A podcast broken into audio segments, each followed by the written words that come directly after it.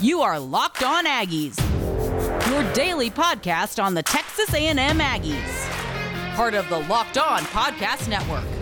Your team every day. Howdy, everybody, and welcome back into another episode of Locked On Aggies, presented by the Locked On Podcast Network. Cole Thompson back in action, talking all things Texas A&M. And on today's show, well, basketball season's over. I mean, it didn't go the way I wanted, but I'll give a lot of credit to A&M. Not playing in a month, closing out the season on two really surprising games against one against a top 15 team. You got to give a lot of credit there to what Buzz Williams did in that month of just trying to probably talk to his players. This episode of Locked On Aggies is brought to you by Built Bar, where a protein bar meets a candy bar. Go visit builtbar.com and use the promo code Locked On 20 Don't forget that 20 to save 20% off your next purchase. As always, make sure you're following us on social media at Mr. Cole Thompson. I am the host of the show and I love public feedback. Anything you can do to help make this a more quality sounding podcast Monday through Friday, give me a follow, give me a shout out, and I will add it into the repertoire. Secondly, Locked On Aggies. Locked On Aggies is your number one source for all things found on LOP with the 12th man. Subscribe on iTunes, listen on Spotify, and if you can't do any of that, listen live every single day because every single day is a Locked On Podcast day here at LockedOnPodcast.com. All right, let's talk about it. Texas A&M basketball. I know a lot of people are gonna go, ah, yeah, it's a great, great loss, and I'm just like, uh, okay, yeah, it actually is. I don't know what people are complaining about this loss. Yeah, I know Texas A&M had the lead. Yeah, I know Texas A&M took them down to the wire. I know that Savion Flagg and Quenton Jackson had their chances to make a big splash. And it all went south very last couple minutes. The difference was on Saturday against a team that hasn't played in a month, one shot, one missed shot in the last minute. The Aggies ran stride for stride with the with the SEC's highest scoring team in 2021. They score more than the SEC winners Alabama and they've done it at a consistent level all season. It just went south at the very last minute. An 87-80 loss in Fayetteville. A&M trailed 81-78 with less than 30 seconds remaining on the clock. JJ Chandler found Quenton Jackson open in the corner for a potential game-tying shot. Um, I think Jackson had five threes, something along the lines of that. Uh, but he rebounded out uh, D was rebounded out. They were only able to get two points later, and that was kind of the game. I mean, that was it. They they the uh, what was it? They scored a three. I think they scored back to back threes in the last 30 seconds. It was an 87 80 loss. Uh, the Aggies didn't play in over a month, and they held Arkansas to one of their lowest scoring games in a first half. Andre Gordon hit a pair of threes. One, uh, there was also another pair of threes from Chandler and Savion Flagg. They ran an 18 to 2 lead with a shocking 31 to 21 lead with over five minutes remaining in the path. 18 to 2 run. I mean, this is the highest scoring team in the SEC. You watch how Arkansas plays basketball. They're not only efficient, they shoot consistently, and they shoot a lot. And that's why they're the highest scoring team, is because if they don't take a lot of time passing the ball and setting up pick and rolls or setting up, you know, drives to the rim, they see an open window, they take it. That, that, that, that's what they do. And that's what they've done all season. That's why they are a top 15 team. It's just they, they just take their shot. A&M maintained the advantage uh, up until Arkansas's guard uh, Jalen Tate hit a I think it was a three pointer at that point uh, for a 58 57 lead with 11.58 to play. That'd be it. Unfortunately, that was it. After that lead change, with just over under 12 minutes left to play, that was basically it. The lead changed six times until Moses Moody hit a three pointer to put Arkansas up 79 78. So then no one ever really took a big time lead. A&M committed the most turnovers of the season was 17. It was the one that led to Moses Moody's three pointer that gave them the lead. After that, Davonte Davis deflected a, a, a pass off of mid-court, stolen by Flagg. This led to a Justin Smith dunk that put Arkansas up by three with 34 seconds left. Then, of course, you had the shot. Back-to-back three-pointers. Arkansas has now posted seven consecutive victories since falling to Oklahoma State in the Big 12 SEC Tournament Challenge. A&M has lost two games by teams who were statistically better than them, but also have been playing by less than 10 points in each matchup. So let's just take that into consideration. A&M did not play for over a month. Their last game was against Kansas State. And they close out the year with two games, one against a top 15 opponent, and they lose those games as expected, but they lose those games by under 10 points. This is a team that has not been able to practice consistently. They've not been able to practice with each other. They've not been able to do a lot with each other over the span of the last I, I want to say it's been 28, you know, 28 days. You're learning on Zoom, you're learning on Google, you're learning on, you know, on film. You're not out there learning how to, you know, push up against one of your own players. You're not you don't have the scout team defense out there that's showing you a look of what you're going to see on the court. You're just literally sitting here and going, "Okay, I'm just going to shoot and hope to God it goes in." That's what you're looking at if you're A&M. And to lose by less than 10 points in each game, I consider that at least somewhat of a moral victory. And I know there's no such thing as moral victories. I get it. I get it. But I said this at the start of the year and I'm going to stand by it. A&M, it was a lost year after like the fourth canceled game. And they still like three more games that got canceled because of it. So A&M is not in a terrible spot. However, A&M now will enter the tournament as the second lowest seed, I think. I think that they actually are the 12th seed in the SEC tournament when they take on Vanderbilt in the Bridgestone Arena in Nashville, Tennessee on um I don't know, A&M is the 13th seed. But when they take them on on Wednesday, uh, that game will be played featured at 6 p.m. on SEC Network. These two teams had both their games canceled, but this is the playing game. Uh, keep in mind, Auburn's not here because of Auburn sanctions, so they will not be in any type of tournament. Their season's over because of the self-imposing ban of postseason play. Uh, A&M now is going to have to try to get a big-time win.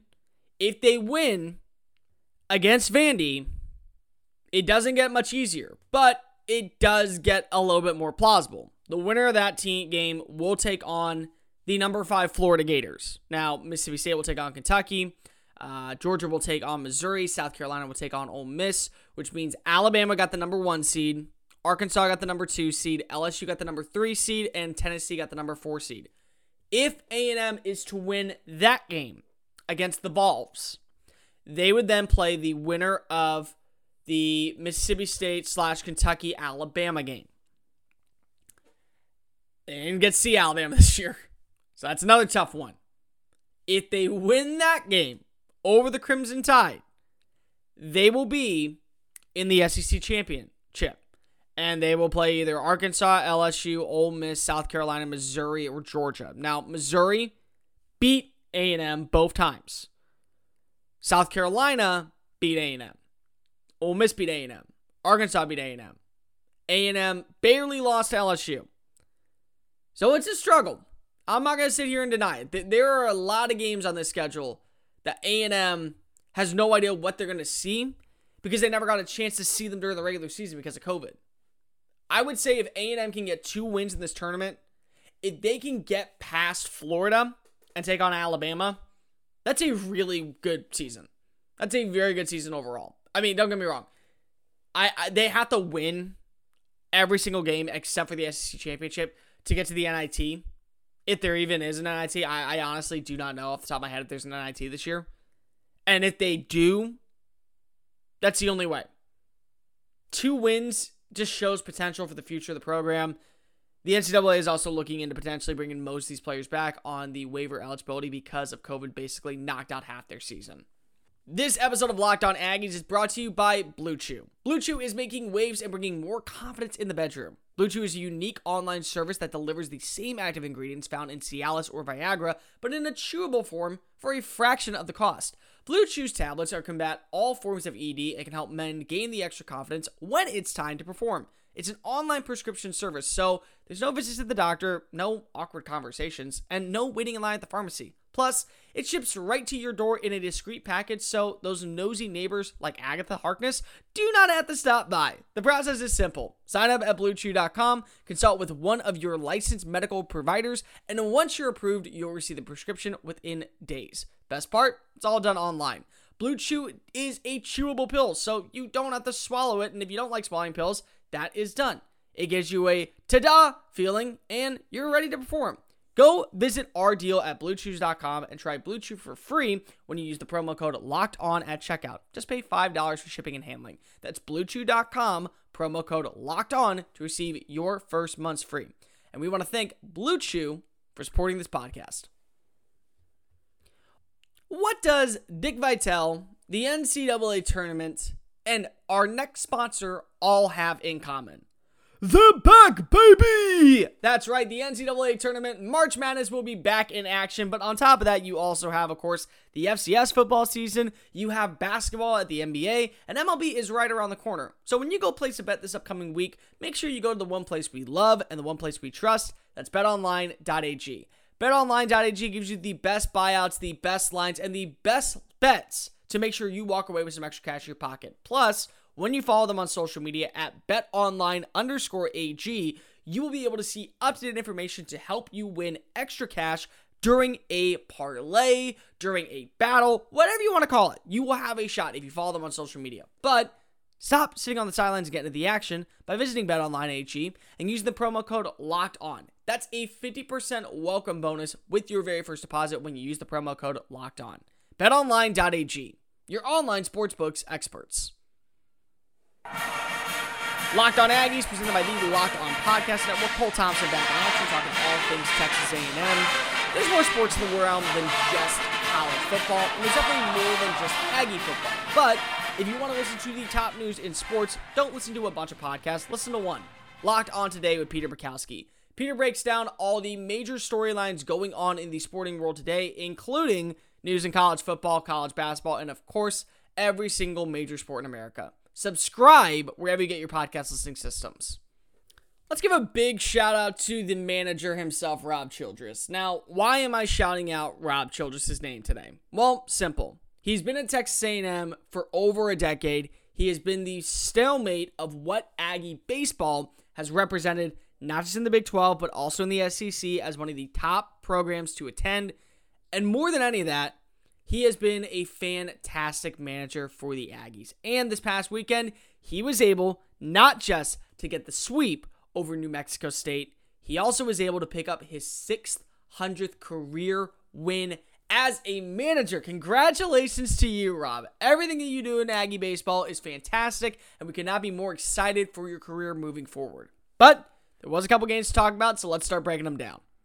Let's start off with this number, 43. Why is that number important? Because it was the number of batters that struck out against the Aggies bullpen and their rotation over the weekend when they were at Blue Bell Park. The Aggies struck out 43 players, allowing just two runs over the course of the game.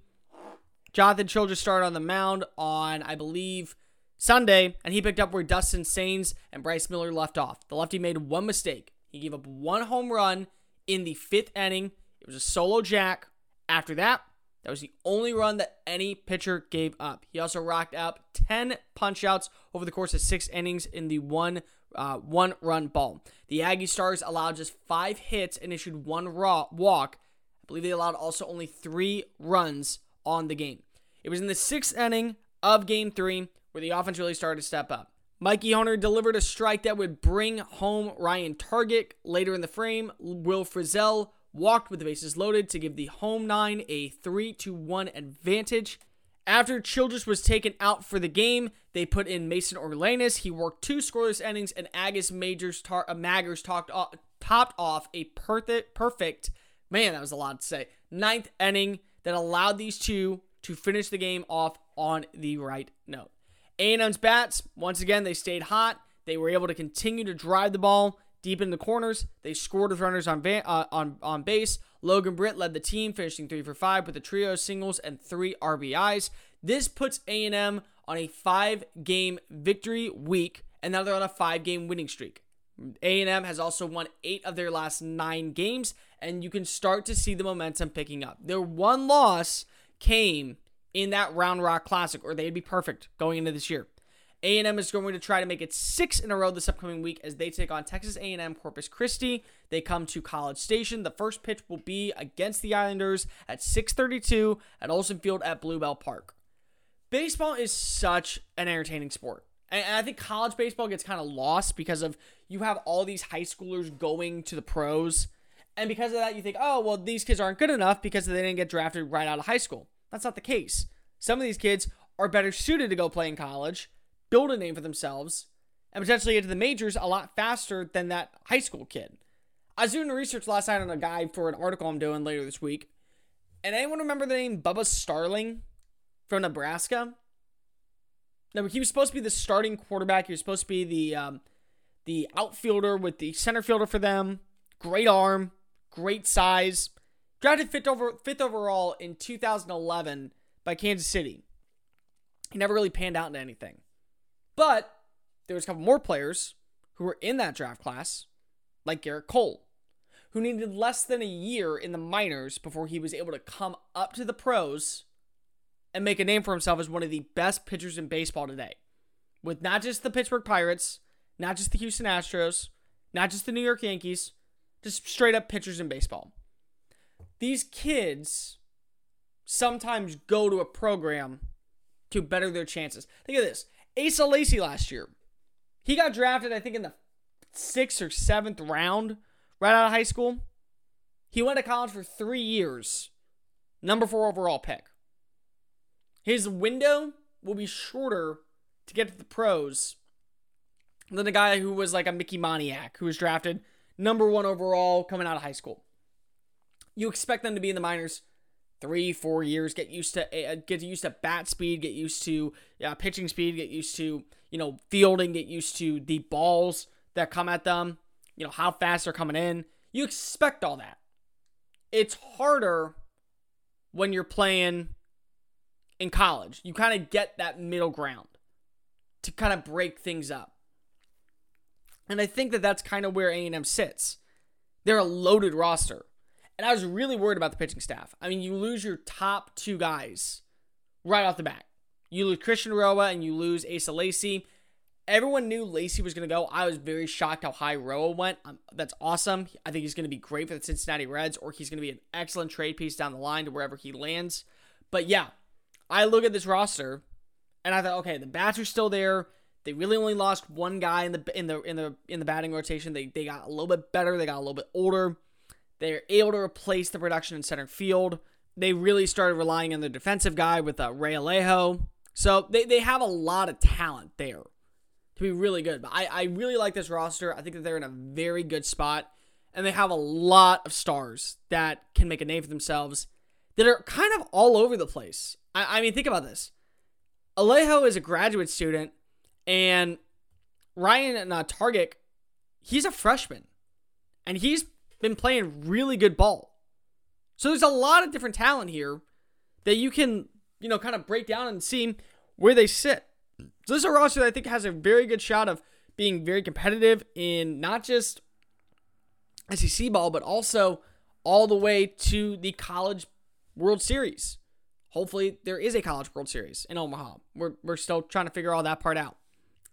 This episode of Locked On Aggies is brought to you by Built Bar. Now, you know the Built Bar codes of the past, but I got something better for you. We've been telling you about Built Bar for so long that Built Bar, with amazingly low calories, low sugar, high protein, high fiber, they're great. And you guys have bought so many Built Bars. And everyone always messages me, what's the best Built Bar? Let's find out. Built Bar Madness, just like the actual NCAA tournament, Built Bar has their own competition to where you, the fans, the consumer, can vote on which is the best built bar of all time. It's really simple. Go to builtbar.com or go to built underscore bar on Twitter to go vote on today's matchup apple almond crisp versus churro puff and peanut butter brownie versus raspberry. This is really simple for me. I have peanut butter brownie all the time. I eat that one almost as much as I probably eat the peanut butter one. It all depends on my sweet tooth that morning. That is the easy winner over raspberry. And apple almond crisp is not bad, but I love the taste of churros. I've never had a churro puff one, but it sounds delicious. Let me know in the comments what you think is the best matchup, but I have moving on churro puff and peanut butter brownie. Make sure you also go visit us at builtbar.com and use the promo code locked on 20 for 20% off your next order. That promo code is builtbar uh, 20% off locked on 20 at builtbar.com. And check in later today who has won the matchup to see which is the best protein bar of all time. Locked on Aggies presented by the Locked On Podcast Network. Cole Thompson back in action talking Texas A&M. Guys, make sure that you're listening to the Peacock and Williamson show as NFL analyst Brad Peacock and of course former NFL draft scout Matt Williamson break down everything you need to know about pro days, upcoming events, and of course the NFL draft right around the corner. Plus, free agency is about ready to start up, and I have no idea what is going on. Subscribe wherever you get your podcast listening systems. All right, we'll close the show out with this. We got to talk a little bit of football today. Who is the breakout star for Texas A&M this year or going into next year? Uh, Brad Crawford from 24/7 Sports wrote a great piece on every SEC player's breakout star, and it comes at little surprise on who he picked. I believe it's someone else because of. Let me get my reasoning in a minute. But he said De'Von Achane is definitely the breakout star for Texas A&M going into the 2021 season. Texas A&M's resilient, uh, relentless tenacity at the line of scrimmage with its rushing attack last season led to great things for the Aggie program, who finished one win shy of a college football playoff berth. Several of those dependable ball carriers are back, including leading rusher Isaiah Spiller and his sidekick De'Von Achane. But Achane is no Robin. He averaged 8 yards per carry in a limited action role last season and is poised to break out. I think, yes, Achane is the is the right answer for the breakout player because of, I think Ainias Smith is going to be used in so many different ways. He is going to be built in so many different directions. He's going to be able to do so much that you aren't going to label him a running back. I think you're just going to label him an athlete if you want my honest answer because that that's what his role is going to be. But I look at breakout players. I saw everything I need to see about Achane. I don't think that if we're talking production wise, yeah, Achane is the breakout player. Hands down, he's the breakout player. If we're talking about breakout player who I still have no idea what to expect and what his high end could be, my pick would be Antonio Johnson. Because Johnson is this guy who, if you add about 10 more pounds to him, could be like a Jeremiah Owusu-Koramoah from Notre Dame, playing that rover role where if you want him as a linebacker, he's your money back kind of style of play. If you want him as your safety, he can stay deep back. If you want him in your nickel, he can do that too. There's a lot of roles with a guy like Antonio Johnson. And I think the biggest thing is Mike Elko understands that. He understands that I have a player who is just so versatile and is so talented but there's also so many other players on the field and on the depth chart who are higher than him, like a guy such as Devin Morris, who everyone says, oh, he's going to take over for Devin Morris. Well, Morris isn't going anywhere, and he's still the nickel guy. What you have to do is you have to find a way to keep him on the field. And if he takes, say, 800 snaps next season, 800 snaps in a 12 game in a 12 game season, and he's consistently in that sub linebacker role, say 200 of those snaps, uh, probably like that nickel position, 375 of those snaps, safety, 200 of those snaps. He plays big nickel, which is basically a linebacker or a safety that plays in the nickel role. But you also have a nickel defender on top of it. You see those a lot in dime formations. If he plays that 100 times, that's a versatile guy. It's a versatile chess piece that you want him on the field because of his agility allows him to be special in coverage his speed allows him to play pretty much any player. and his tackling skills are top notch. So I personally put a guy like Achane in the he broke out enough last year to where we just want to see that consistent production. On the flip side of things, you mentioned a guy like Johnson, where, yeah, he filled in for Devin Morris, but I think he can do way much more. That would be who my breakout player for 2021 would be. That's going to do it for this edition of Locked On Aggies. Make sure you're following us on social media at Mr. Cole Thompson and at Locked On Aggies. On tomorrow's show, we will be talking all things quarterback related why each quarterback has a shot to be successful next season with Jimbo Fisher and Dale Dickey. You're not going to want to miss the show. We will see you then. And remember, give me all. This has been Locked On Aggies, presented by the Locked On Podcast Network.